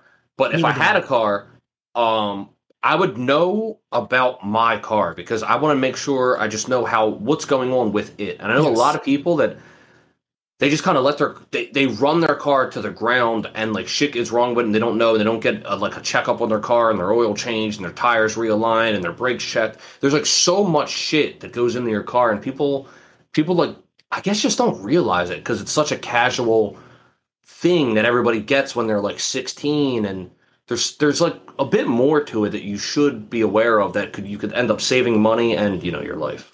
Yes. Cars are definitely an entire industry, hobby. They require a lot of work and they're expensive on top of all of that. So for me, because of how cheap I am as a person, especially when it comes to certain things, ex- expen- I'm very cheap with my expenses specifically mm-hmm. because I know you guys know I'm expensive in other places. I am cheap as shit when it comes to expenses. I like to keep my expenses very low. Because of that, I just think it's very necessary to, if you're going to take on any new expense burden, you should know a lot about it so that that way you don't get juiced. That's just how I look at every expense ever. Uh, but Yep. these these were really good, Austin. Thanks for the uh, the car advice. All right, the Yes, next one is from Vincent Zen, and this one is a response to the things we wish we knew when we were younger podcast. Okay, so he says, I wanted to say the stock market part of this podcast was really eye opening, particularly with the stat of an Apple share only costing $16 at the end of 2012, and now it being nearly 10 times that value. I've Yep. started watching ZipTrader videos, uh, but haven't started my own portfolio yet. One of my friends who follows the market closely said he sees there being even more of a dip in coming weeks. In accordance to the latest ZipTrader video, that was a fair assessment. So this this was sent in on October 11th. The market crashed exponentially in October and into Yes, November. did. Uh, it's been recovering a little bit, but so the Zip, ZipTrader was right. Like the market was going to be catastrophic. And It, reading this it got it fucking crashed hard. and reading this Which- letter from October 11th is kind of funny because yeah, it actually happened. Yeah, which is you know, for those of you that don't know, as long as you didn't invest like your life's important money, every time the market crashes, it's a good thing because that, uh, that means you can. Well, okay, not financial advice. As far as I know, you have to say that or you can get sued. Yeah, yeah, yeah. Uh, not financial this advice. is not financial advice. We're not a financial podcast. when uh you know when it crashes you, you know essentially you can buy stock on a discount uh you got to do your own research and everything like that but but yeah but that said you know don't ever invest you know your fucking mortgage or you know Yeah. your car payment and Don't things take out that you, all your savings and just put them into a stock like Apple and assume that you're going to be a billionaire in but yeah 10 that years. that apple thing is cool. Like he said it was eye-opening. I remember uh my brief time in college i think it was 2010 i think maybe 2010 or 2011 and mind you that's before 2012 right? Math. Um at that time there was already stories of people being like yeah like it's already too late to I, I remember people saying like it's already too late to invest in apple then like apple's established it is what it is like you can't get rich off Yeah, apple blah, blah, blah. like i remember in 2010 2011 people saying like like oh we need to find the next apple to invest in which is like fine but what everybody was ignoring is that like you could still just invest in apple Yep. and like the ne- as the next 10 years showed like yeah that that still would have been a very safe fucking bet Yep. So here, here's Vincent's second paragraph. So he said the ZipTrader thing about the market crashing even more was a fair assessment, but then he goes on to say, and I love this because I love answering this. He says, I agree it's a fair principle to invest in the products that you use all the time, but my main question is, couldn't we argue that Apple's boom and continual rise coincided with a boom in technology in general? I remember near 2012, the state of smartphones was still very primitive. In comparison, now our phones are literally mini supercomputers. There are a ton of factors for why Apple has continued to be atop of the tech world, but won't we need another massive technological boom for Apple to continue raising their stock as they did in the last 10 years? You did mention Apple is working on their own electric vehicle, and that can be promising, but as a nobody who doesn't keep up with technological advances, doesn't it feel like our technological ceiling has been reached and there isn't too much higher we can go to improve our smartphones, tablets, smartwatches, etc.? Like, where can we go from here with new innovation that actually be marketable and sell well? So that's a lot to unpack. But the first thing you said was, uh, couldn't we argue that Apple's boom and continual rise coincided with a boom in technology in general? Un- I shouldn't say unfortunately. The thing that you have to understand about investing in stocks and companies is you don't need there to be constant, insane innovations in technology for the company to continue to raise its stock price and continuously pay out profits and do well. Those two things are not linked. Uh, Apple has just been coasting for the last 10 years. Like they've made AirPods, which have so th- this is this is multi-layered. Let me just start off by completely uh, saying that it is false that there have been no advancements or major advancements lately because fucking AirPods just did not really exist, and they are everywhere now. And every company's making their own version of them. Google has their own version now. Samsung has their own version. There's a ton of now AirPod like devices, but AirPods were revolutionary. Like the idea of having pod, like two headphones in your ears that have no cord whatsoever, like just two fucking little things in your ear. That shit has been like it completely revamped everything in terms of just hearing, like the way we hear music, the way we hear our devices. So that is a huge uh, change in society. Also, like I'm wearing an Apple Watch right now. When I used to take public transportation to work, literally every I remember looking around, every single person had on some kind of smart device. Like they were wearing like wearable technology in the last 10 years is also a huge change in the way we live our lives. I think that in the last 10 years, there's a lot, a lot of things that you probably take for granted and don't really realize how much better they've gotten. Also, just think about like Twitch and the streaming world and how that is a career now. And 10 years ago, that just that shit just was not like where it is now. Like not even close. Even if you look at like um cars like tesla and shit how the, the dashboard in a tesla is a fucking computer Yes. like there's that's something we used to talk about, like having Yes. a, having a TV in your car. Like there, there's literally a screen in your car that can do so much more than what a TV is. I think that uh, I don't remember the exact quote, but something about like technology essentially advances exponentially, right? Like at one point, having kilobytes was a lot, having megabytes was a lot, Floppy like having having a single gig was a lot.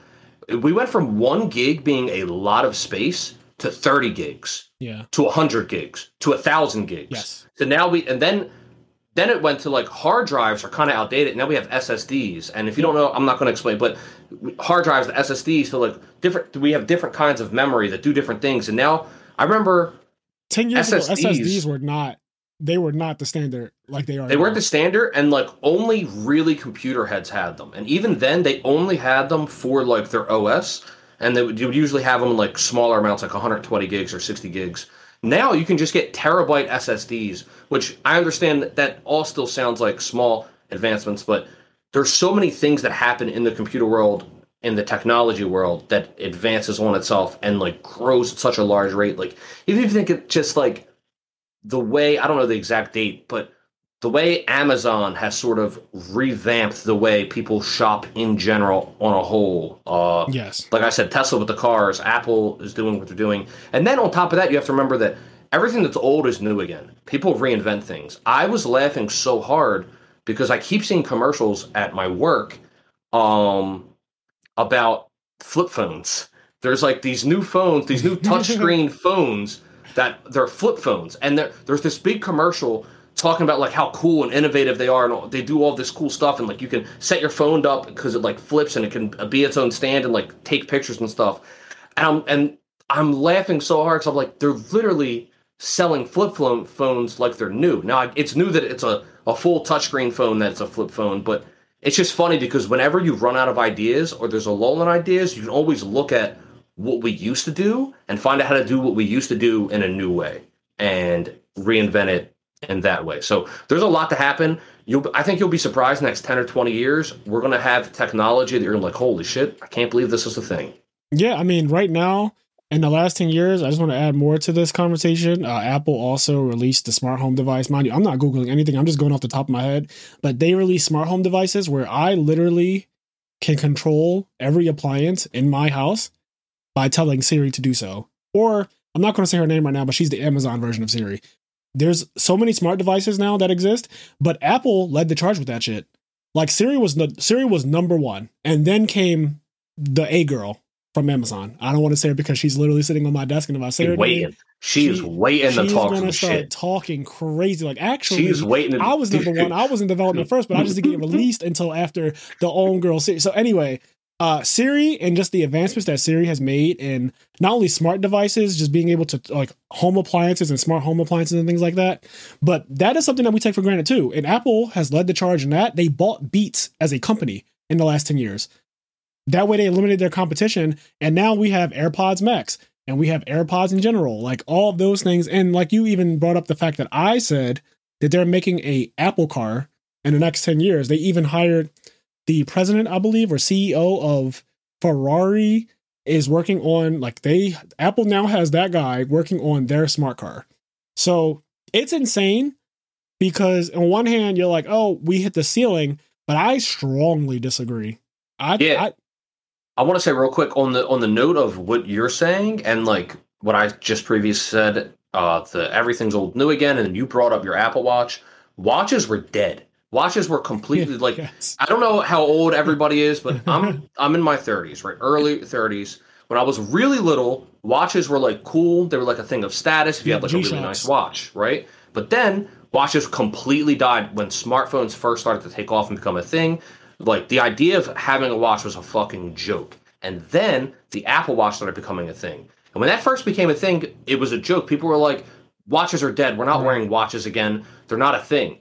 But like the Apple Watch was innovated and like pushed so far that now watches are a thing again. And like so many people have not just Apple Watches, but smart watches in general that are connected to their People wear wearable technology. like, It's everywhere. Like, literally, when I walk down the street, like if you just leave your house at any point, go to the grocery store, and it's not wintertime because people have on coats and shit, so you can't see it as well. But like if you were in the summer and you just go to the grocery store, I guarantee you, sixty percent of people you see are just going to have on wearable technology.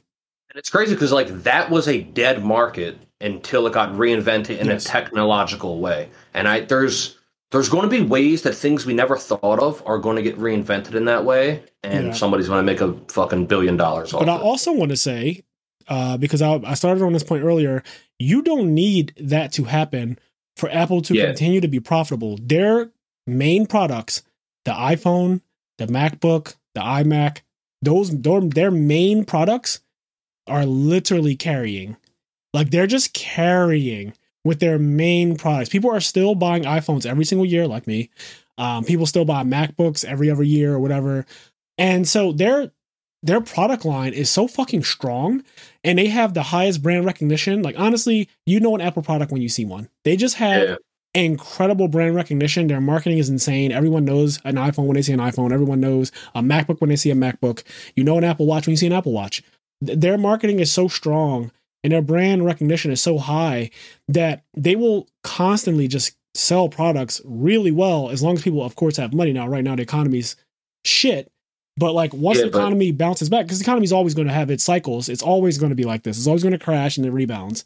even Oh. then, it's like it's a rich get get- rich get richer thing where Apple, like you said, is so ingrained in the society in a way where like I don't unless they really fuck something up. Yeah. I don't really see how they get eliminated from the game. Like they're just kind of Yeah. part. It's like how since I was a child, I knew what a Lamborghini was, right? Yes. and I like. Lamborghinis are still like they haven't gone anywhere and doesn't look like they're going anywhere. Ferraris, Fords, like they are ingrained in that part of the world, that like part of that culture, and they're not going anywhere. Yeah. And Apple is ingrained in that part of our culture, and unless they personally do something to completely ruin their company, I don't think they're going. Even if their stock gets smaller or like their market share gets smaller, I think they'll still have such a large part of it and be such a huge part of just our everyday because they're just already so integrated. It's hard for them to like not be. Yeah, and Apple's financials look amazing. I'm not going to get into detail about all of that, but they are a very cash heavy company. Um, most companies that you see, even operating at a very high level and doing really well, have a lot of debt. Apple has the most cash out of any company in the fucking world. It is not even close. The amount of cash Apple has compared to every other company is alarming. Like they just have so they're so liquid. And that is amazing to that's an amazing position to be when interest rates are all over the place, there's uncertainty with the economy. Apple, nothing will go wrong. Like Apple will be fine. You don't have to worry about that company. But the overarching point was invest in things that you use yourself because I just find it weird that you use something like Google or an Apple device and you buy Apple devices every so often, but you're not willing to believe in a company at all. Like that just seems strange to me. Like I order on Amazon every week. I just ordered a bunch of random shit on Amazon last night, actually, that's coming tomorrow because it'll be two days. And I can't uh, like I bought more Amazon stock because it, it went down. Like it, all of tech went down in the last two weeks, and we actually have our little me, Kenny, and a couple of our friends have a little like Discord group chat that's just about investing. And somebody asked me, "Hey, have you been buying anything as far as stocks go? Because you know the market's crashing so bad. Like, what do you?" do? And I was like, "Yeah, I actually just recently bought some Amazon, and I so I sent a screenshot and of me having bought Amazon because it it went down so much. It's at a pretty good price, or it was when I bought it. I don't know where it's at right now because I haven't been like tracking it to the day. But I dollar cost average, which means I buy little by little. I put in a, you know a thousand here, a thousand there, and if the price keeps going down, I'll keep I'll keep investing. And then when it starts going up, I'm like, all right, well, I got it at a discounted price, and then go from there. I hate Fraser. I hate that he said I dollar cost average. I put a little here, a little there, a thousand, a thousand. Like, you saw the screenshot. I, I I did, but I'm just saying I also dollar cost average. But when I do it, it's I put ten here, ten there, ten. Like well, whatever you're comfortable with. I dollar cost average with tens. My man, he doubled my zeros. Like what the like Listen, whatever you're comfortable tripled my zeros. I'm sorry, tripled my zeros.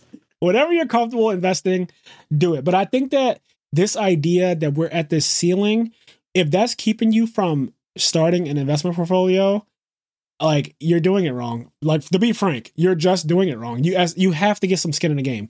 You the the way the stock market works. This is a quote that I heard from ZipTrader, and honestly from reading it from other forums and things like that. And it's just true when you think about it. Time in the market is better than trying to time the market. If you're looking for some golden opportunity of like when I guess all the chips are down and it's right before Apple's about to announce some crazy new product. So that way, if you buy it now, then it'll make you a millionaire overnight. So if you're looking for some golden opportunity, it's not it's not going to happen.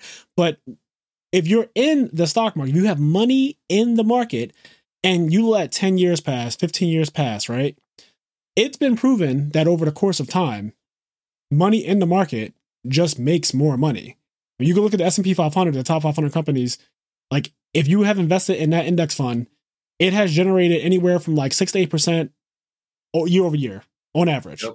Like it, it has why, Yeah, go ahead. Like to, in order to do it in the simplest like non-scary way, just like do this the the proven safe stuff that won't make you a millionaire overnight like if you try to like that's where people lose money is when they take the risky bets and try to become millionaires overnight if you just go with the proven safe stuff like let's say apple or the s&p 500 like you won't become a millionaire tomorrow but in 10 years you will 99.9% chance most likely have more money than you did 10 years before. Yeah and that is just how the market has been trending. That is not an opinion. It is just based off if you pull up any graph of the s&p 500 or pull up a graph of Apple or any of the other major companies and just look at what's happened with their stock in the last 10 years, look at it 10 years ago, look at it now, you will see that what we are saying is just an actual mathematical fact. Again, this is not financial advice. I'm not telling you to buy any. No, company. it's not. However, no, it's not. I don't know shit.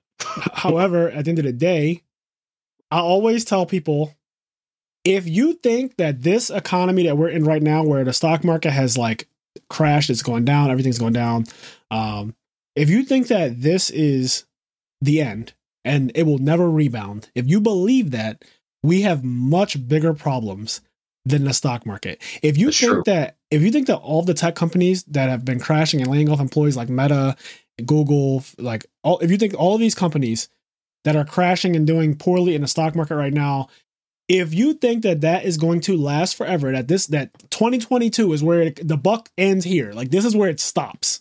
If you think they are never going to recover, we have a problem. We have a bigger problem than you putting whatever amount of money you were going to put in the stocks. That's true. That's my, so true. I, I'm saying this because the economy, the stock market, it always recovers and it always comes back more ferocious than it was before. That is just and it a fucking crashes. fact. It's always going to come back and it's always going to crash. But like the point is, since before we were born, this has been a thing. Yes see no reason why it's going to stop while I'm alive. The Great Recession happened. The Great Depression, I should say. This is the Great Recession now. The Great Depression happened. You know, over a hundred years, a hundred years ago, basically. Not over a hundred years, yep. but, but like a hundred years ago, that happened. And now, look at everything that like the the U.S. did not fucking get worse. It's only yeah. gotten better from a financial standpoint, from a GDP. 2008 happened. Market. If you guys remember when we all crashed market, in 08. Yep. Yeah. So again, like there's honestly, I don't have any fears with the stock market because I'm one, I'm not putting in money that I don't have. Like I'm not putting in more than I can afford. That's the first thing. And I also only invest in companies that I personally believe in and use. Both of them are a criteria for me. Now, if I don't, sometimes, you know, I invest in ChargePoint, which is like a charging station for uh, electric vehicles. But that's because I believe that the electric vehicle market is the future. I think yeah, that all not vehicles, because you use them. Like for example, me. Anybody that knows me knows that I'm not really an Apple guy. I personally, at the moment, don't own any Apple product. Like I used to have the iPod and stuff, but yeah. I don't think at the moment I own a single Apple product. But you know, I'll invest in Apple. Sure, why yeah. not? Because even though I don't use that company, it's it's like I don't have anything against Apple, and I they're just such a proven company that it's yeah, like it's so proven. I mean, it's still the number one company in the world, right? It's been that way for several years. It's the first company to cross a trillion dollars in valuation. It's just the it's the smart. It's what they call the smart money. It's just the smart money. It's the it's the easiest thing to put your money in. I mean, even Warren Buffett has so much money invested in a company. Like, I don't know what more else you have to see to know. Like, if you are not an expert, just trust the experts. Like you, that's yeah, which, the thing about the world we live in. You don't have to be the know-it-all. That's true.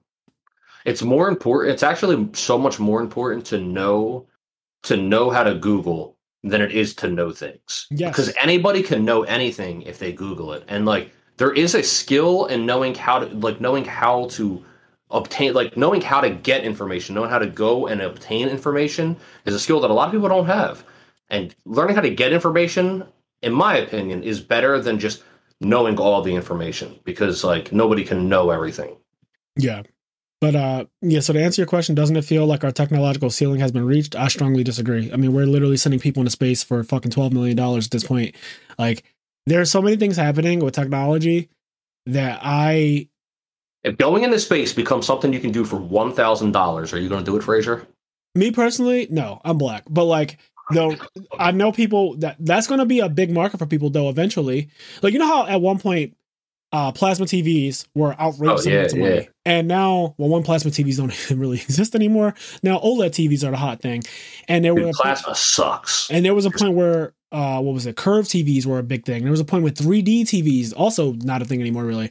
Um, all of these types of TVs were a thing, and they were extremely expensive. And eventually, what happened with them is that they all the prices started out ridiculous, and then they slowly came down to where they were just affordable by everybody. And eventually, they get to a point where Black Friday, Walmart has a 3D TV for 200 bucks, 65 That's- inch. That's the other thing that's crazy about technology. And this is what I kind of learned when I got into building my own computer.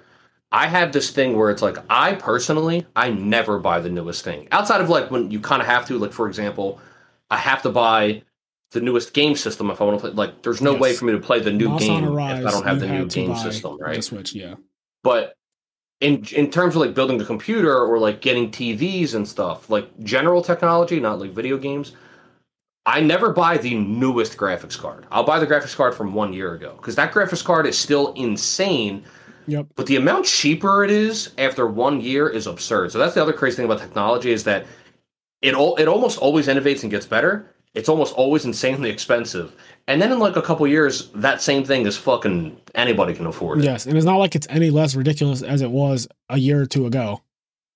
So yeah, I agree with you. I mean, I always talk about PSP uh, SD cards, but in general, storage, just storage, external hard drives. I remember when buying a terabyte would be like five hundred dollars. Now I got Yep. a two terabyte. I got a two terabyte for like forty bucks. Yep. I, and it's Yeah. nice. It's like a SanDisk. I think it's SanDisk or I don't know. It's it's really nice. It's a it's a reputable name brand, and it was legit forty bucks, and it was two. It's two terabytes, and I put all our Yeah. podcast episodes on it as a backup for our podcast episodes. But yeah. All right. Well, anyways, let's move on. There's one le- uh, one last uh listener letter here, and it is again from our boy Austin. So that's how many? One, two, three, four. Austin had four.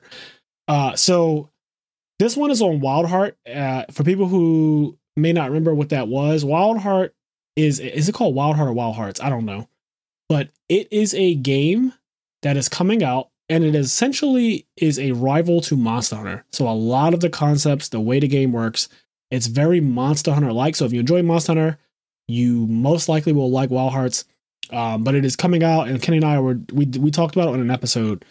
And if they come out with a demo, I'm 100% playing it. I'm sure Kenny will as well.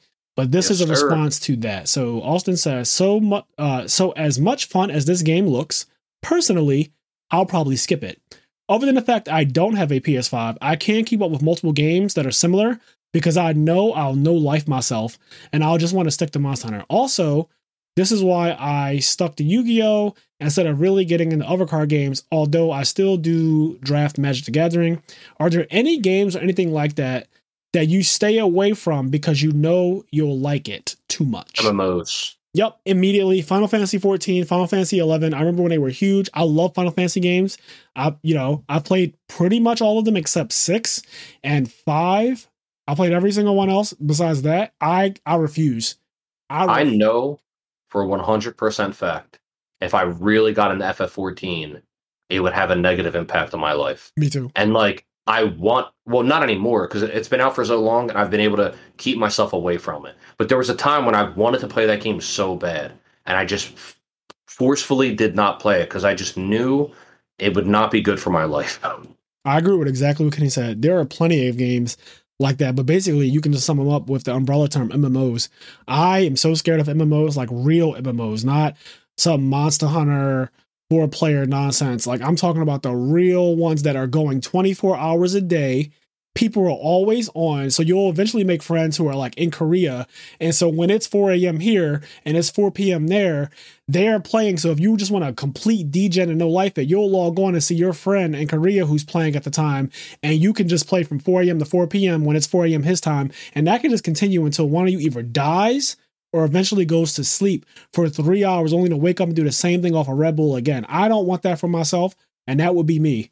Yeah, I, I've I have a very um obsessive personality when I get into things. Like Me too. like I have a thing that I'll get into and I become obsessed with it. And basically all I do, like I'll just use Monster Hunter as an example because that's what we're talking about. When I was obsessing over Monster Hunter Rise and Sunbreak, it was literally all I would think about. When I would go to work, I would constantly like if I had free time, I would like open up my phone and I'd go to the Monster Hunter subreddit, Yeah. right? And I'd like Google Monster Hunter and like I become obsessed and I just like want to look at Monster Hunter stuff all day and I want to watch Monster Hunter YouTube videos and I'll just have like there's so much shit I've learned about game like Monster Hunter, I'll just say about that franchise because when I'm in that mode, I just want to like listen to people talk about it. I want to read about it. I want to see things about it, and it's just like I become obsessed, and I have that obsessive thing. And so when when I played when I played Maple Story all those years ago, like I was fucking obsessed with it, and I would play it for so many goddamn hours. When I whenever I play FF10 for the tenth time.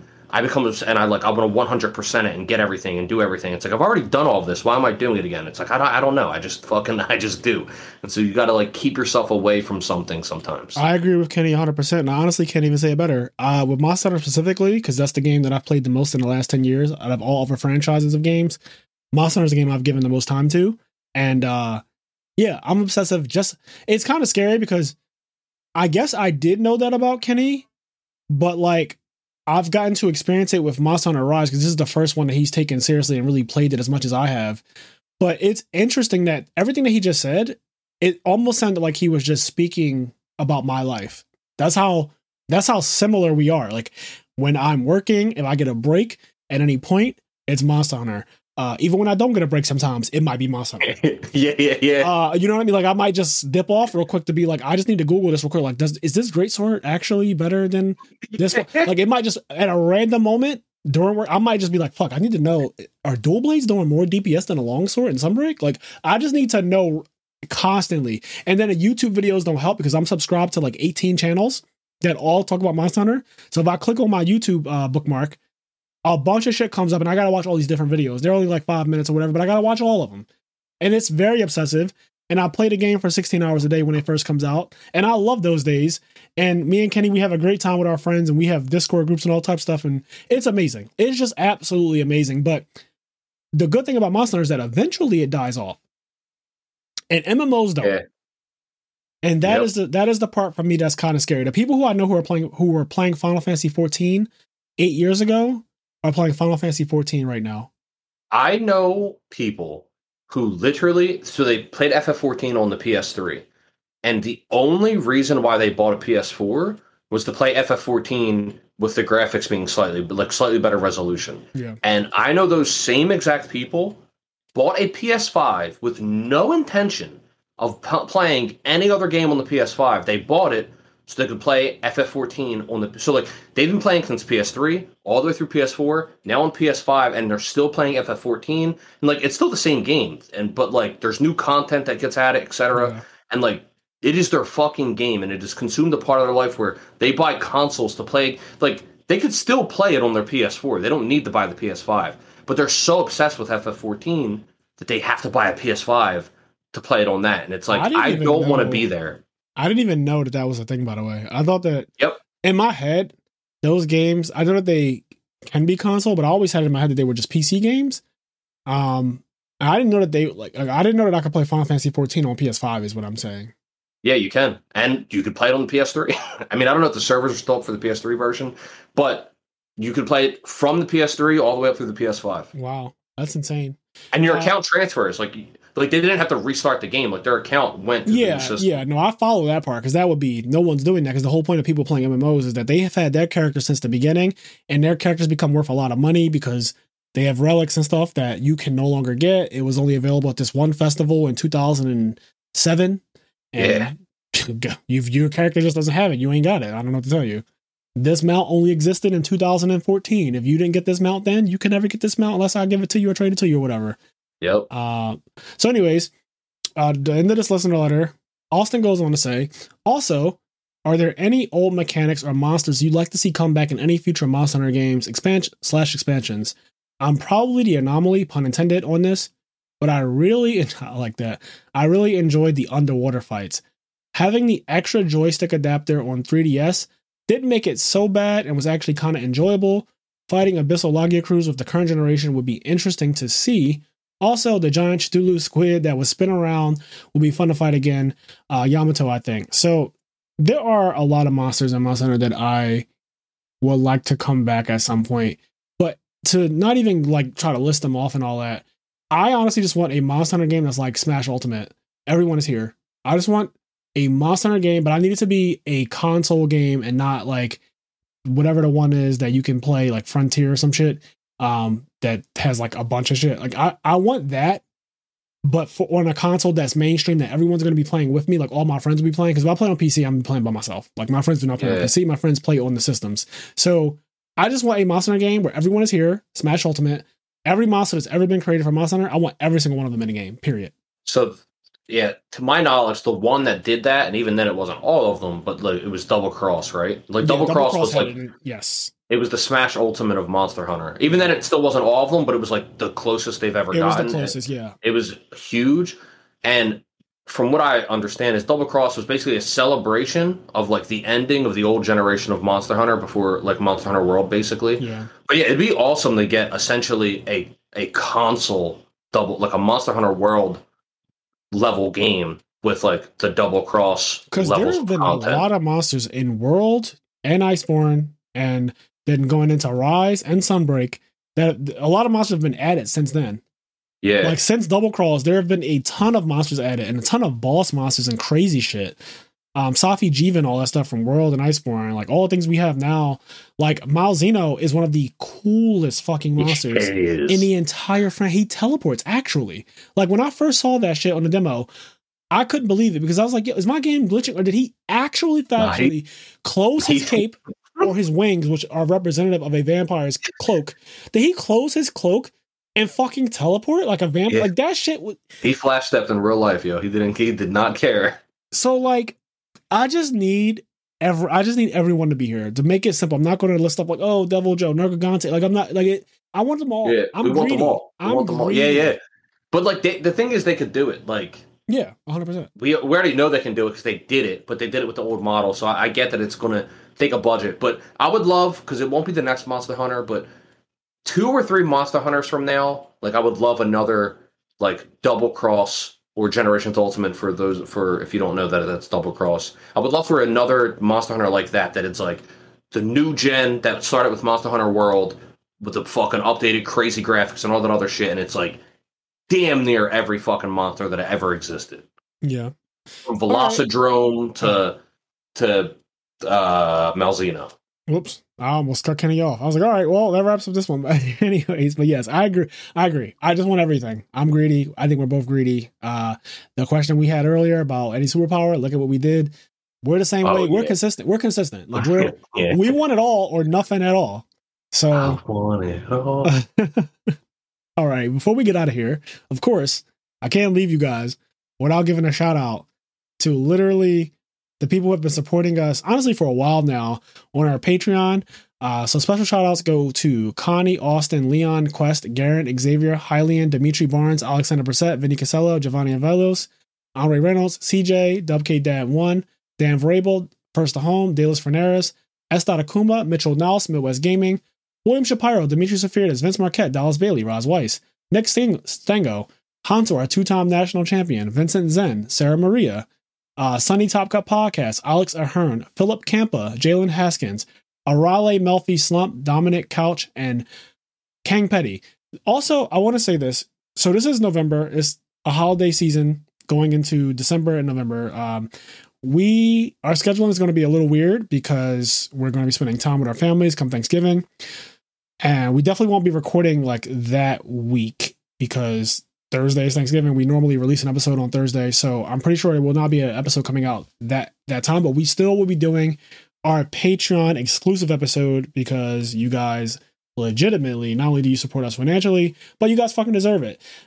For that, uh, we need topics because we've covered a lot of the ones that we did in the last poll, which was like life advice, card game theory, all that stuff. So we cleared all of that. Now we need topics for this month and hopefully for December as well. So if you have ideas that you want to hear for a Patreon exclusive episode that Kenny and I can discuss, let us know. And it will most likely happen because at this point, right now, we don't really have like a specific episode that we're going to do for the uh, extra episode in November. So I just want to throw that out there now. While it's pretty early, it's November 13th. We usually record it around the end of the month. So I just want to get the word out there now that if you have an idea of something that you want to hear, uh, let us know and we'll make it a Patreon exclusive uh, if it's a really good one. And if not, then we'll do it in the next month or whatever. But yeah, just want to get that out there now. Um, is there anything else that we have to talk about? We're gonna have a really nice special guest coming up. Uh, and yeah, we're gonna do our God of War episode. I talked about this a little bit, but we'll be doing a full God of War 2018 episode, and then we'll be doing a God of War episode for Ragnarok because I just started Ragnarok today, so I am nowhere near the end of the game, and my one friend apparently beat it already, which I'm like, what the fuck, like how? But apparently he beat it already. So, you know, That's insane. yeah, I don't, and I don't know, I don't want to accuse him of just like going straight through the game without doing anything on the side because he could have played the game for 60 hours, which would have been everything. Because I think the game is like 60 hours or something if you do everything. So he could have done everything and just no lifed it since it came out Wednesday and now it's Sunday. That's totally possible. But like, I just, I don't know. I just don't know. I just do not know. So I always, you know, I don't, I don't like doing this either. But I know I stream a lot. I, and I take a long time on games, and people will be like, "Oh, you know, I beat that game in three days. I can't believe you're still on it." And I'm like, "Well, I don't know. Did you have fun? Because like, yeah, like I and don't get me wrong, some people's fun is I guess speed running it, but speed running games with a story seems weird to me. Uh personally, like I I don't know, like I just like I like all the side things that add to the lore and overall feel and and the breadth of the game. So to speed run a game with a story just never spoke to me. Like I like speed running monsters in Monster Hunter. I like killing them as fast as possible because Monster Hunter doesn't have a story. And the goal of the entire game is to kill monsters and wear them. So like I enjoy killing a monster in two minutes. That that makes me happy. But beating a game that has a storyline and a bunch of side content that they've put in there for you to honestly expand on the world and expand on a game, it doesn't make sense to me. But everyone has fun in their own way. So Yeah. I will be taking my time with Ragnarok. And I started streaming it today because I got rec- it, like literally I posted on Facebook. All right, well, anyways, fuck this Yu-Gi-Oh drama. I'm about to go play God of War Ragnarok. Do y'all want anything? And literally, like the first three comments were like, "We want you to stream it." So I was like, "What the fuck?" I, and I, I responded saying, "I don't think me streaming God of War is going to be the the fantasy y'all think it is because though I'm a wall crawler. I literally told everybody I wall crawl. I literally will turn around. So I'll get to a point where there's a fork in the road. I'll go one way. I'll go the other way. Then I might even backtrack. I do that a lot in God of War because I don't like missing things. And I, I am just such a completionist when it comes to certain stuff. So the way I play it, I don't think it's interesting to watch me go backwards a bunch of times. 'Cause I even did it today. Like I was on stream and I still decided I was going backwards a lot in the beginning of the game. And I found chests and all types of like hacksilver and shit like that because that's that's it makes me happy to do that. Um, but some other streamers, I guess that they might just go straight forward and never turn the camera backwards, and that's just how they play. So if you want to watch me stream, by all means, let me know. But I I'll stream again God of War, but honestly, like if people are really interested in it, then I'll just I'm just gonna play it myself and then just eventually do the podcast on it. Um, yeah, that's kind of sounds good. About, that's kind of how I feel about that total that type of thing. But uh, all right, well, we're getting out of here. As always, do the things that make you happy, including accepting the fact that the time rules and Yu-Gi-Oh still suck, and Mm. sometimes you're going to be in the good side of it, sometimes you're going to be in the bad side of it. and if you were anything like Fraser and time control was your superpower, the time rules wouldn't concern you. Goodbye.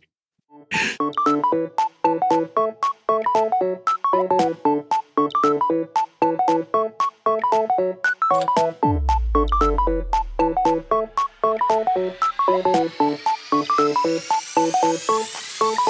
you.